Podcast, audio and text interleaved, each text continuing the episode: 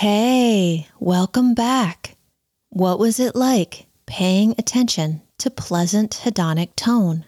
Did you find any pleasant hedonic tone that surprised you? Maybe you noticed how pleasant it can be to pause for a moment and quietly admire a tree. Or maybe you stepped inside a toy store and smelled that new toy smell. All kinds of things are pleasant when we start paying attention. Something I think is super interesting about hedonic tone is that it can make us do weird things.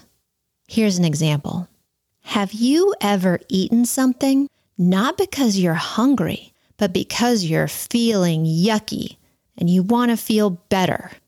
If you think about it, that's kind of weird. If you're not hungry, why would eating help? But we sure do it, and it sure does work. This behavior is so common that scientists have a name for it. They call it hedonic hunger. If we have unpleasant hedonic tone, if we are feeling yucky, we can eat something, especially something yummy and sugary and fatty, and we will feel better right away. We haven't fixed whatever made us feel yucky in the first place, but our brains don't care. They want to improve our hedonic tone right now. And there's nothing wrong with this.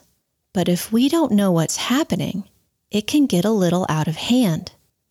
Instead of trying to fix the cause of the yuckiness, we just keep fixing the symptom of feeling yucky. So, what should we do about it? Well, it depends. Sometimes it might be skillful to help ourselves feel better right away. But it's important to recognize that this is what's happening. We might say out loud, I am going to have some jelly beans because I need to improve my hedonic tone so that I can do my homework. That may sound a little silly when we say it out loud, but it's what's happening.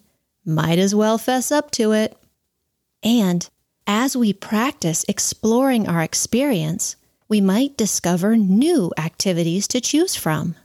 If we're feeling yucky, we might take a walk in the park, or we might talk to a friend, or maybe we just might take a nap. For some people, meditations like the five finger meditation or paying attention to their breath can help them to feel less yucky. Here's a question How do you feel right now? Pleasant or unpleasant? Or maybe neutral somehow? That's your homework for the next couple of days. Keep exploring hedonic tone, the pleasant and unpleasant in your experience. Good luck.